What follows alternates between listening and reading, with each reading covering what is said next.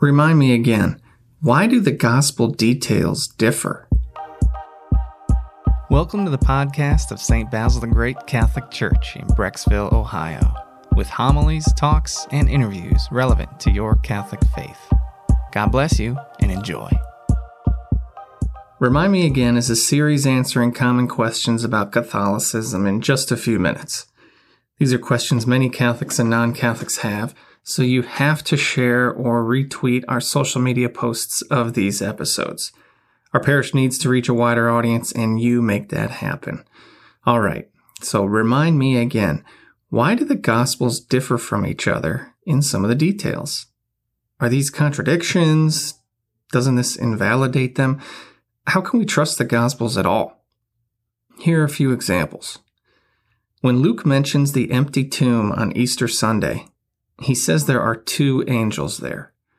But in Matthew's Gospel, Matthew mentions one angel. Or how about this? At Jesus' baptism, in Mark's Gospel, God says, "You are my beloved Son." But in Matthew, God says, "This is my beloved Son."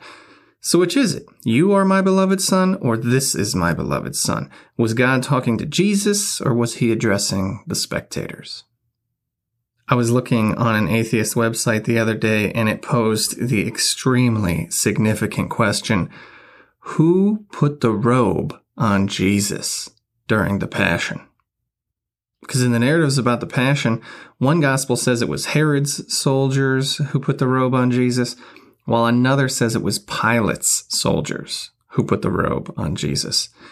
Whew, I mean, should we just cancel all the masses and close the churches? I mean, can we even believe God is real?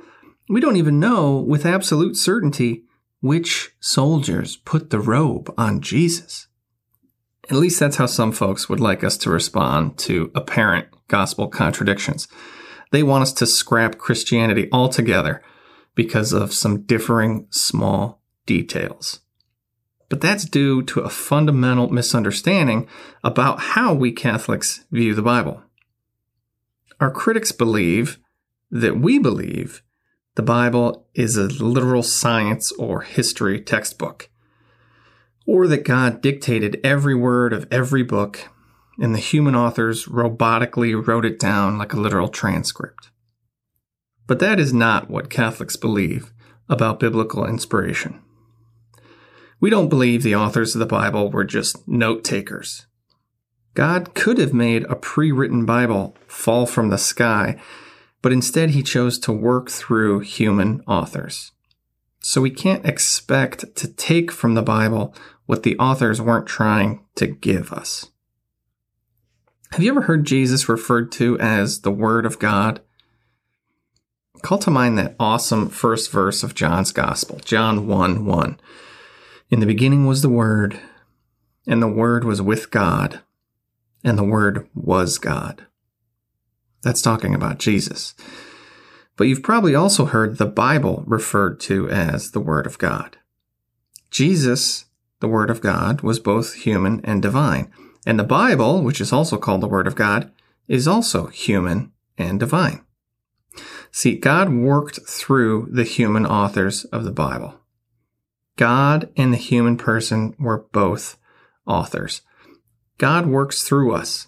He doesn't perform a manual override and take control of our minds and bodies just to accomplish his will.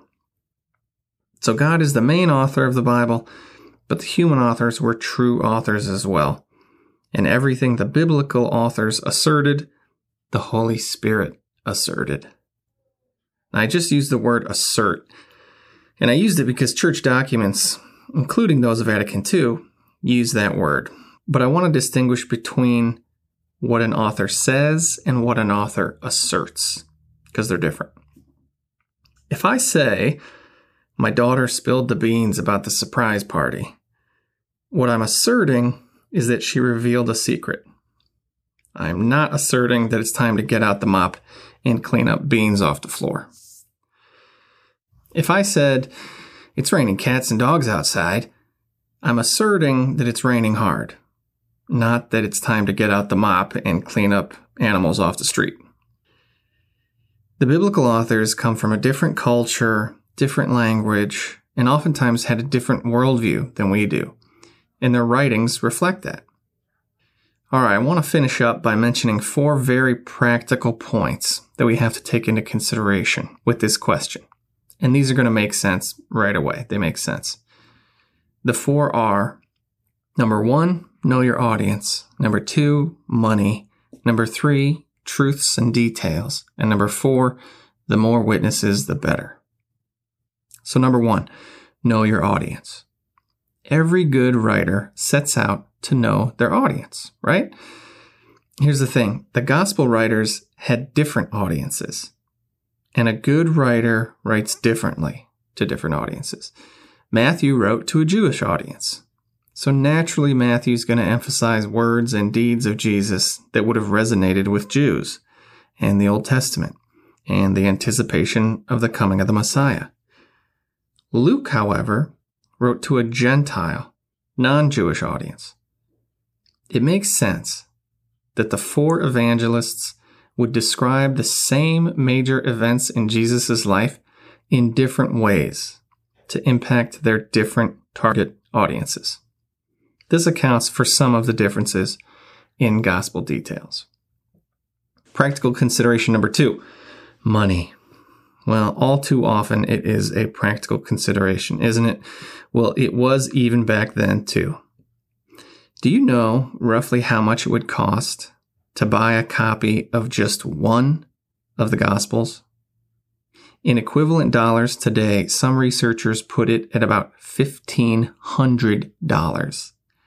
That's fifteen hundred dollars for one written copy of just one of the Gospels. So it's not surprising that an author back then would choose to leave out some details here and there. And different authors would choose different details, different ones to include and different ones to leave out. I mean, would you write a book that was so long and expensive to buy that no one could afford it? No. You write a book for the purpose of people reading it. If you remember that last line in the Gospel of John, John says, "There are many other things which Jesus did. Were every one to be written down, I suppose the world itself could not contain the books that would be written." Every time I read that, I just think, oh, come on, John. Like, write more. Write everything. We want more stories of Jesus, more words and miracles of Jesus. We want it all. But with a book being that expensive back then, it's understandable why you wouldn't write down absolutely everything that happened in every single detail.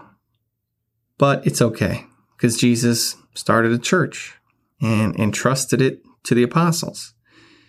So Jesus didn't leave us a Bible. He left us a church that wrote, compiled, and disseminated the Bible and continues to teach the people of God everything Jesus wants known, even things that are not in the Bible. All right, consideration number three, truths and details. The evangelists used different details to back up the same essential truths. I'll say that again. The gospel writers used different details to back up the same essential truths. For example, let's return to that scene at Jesus' baptism. Mark's gospel has God say, "You are my beloved son." Matthew's gospel has God say, "This is my beloved son." Now, whether the detail was the words "you are" or "this is," it's the same essential truth that Jesus is God's beloved son. That means he's divine. That's the whole point of those verses in both Gospels. Even though the two authors are saying different things, they're asserting the same thing, that Jesus is God's son. It's not a contradiction because they're asserting the same truth. All right, the last consideration is number four, and that is the more witnesses, the better. The fact that we have four different accounts of Jesus' life that differ a little bit does not argue against their authenticity, but for their authenticity. Do you ever hear of rigged elections that take place in foreign countries? Sometimes in some of these dictatorships, the dictator gets reelected and the polling results come out and claim that there was one hundred percent voter turnout, and ninety-nine percent of the people all voted to keep the corrupt dictator in power. I mean, come on. I mean, that would never happen. It doesn't pass the sniff test, right? And if there were four eyewitnesses of the same event, they would never explain that event in the exact same way, with the exact same details, in the exact same words. You'd know something was fishy about that. So common sense leads me to believe that the tiny differing details in four accounts of Jesus' life don't argue against the validity and the truth, but argues for them. All right, let's sum this all up and get out of here. The Bible is a one thousand two hundred page book that's actually made up of seventy-three individual books, and it was written over a span of fifteen hundred years. The one divine author inspired the dozens of human authors. Of course, there are going to be some differing details, since those human authors used their own words, their own grammar, their own sentence structure, their own details to convey the same truths to very different audiences.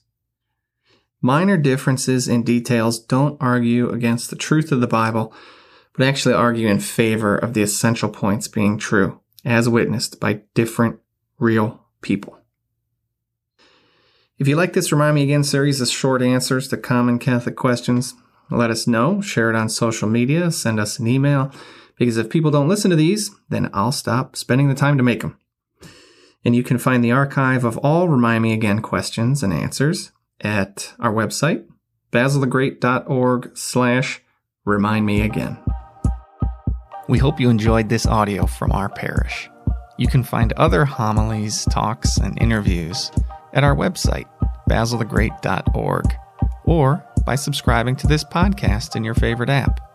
Just search for Saint Basil Catholic Church, Brecksville. Saint Basil the Great, pray for us.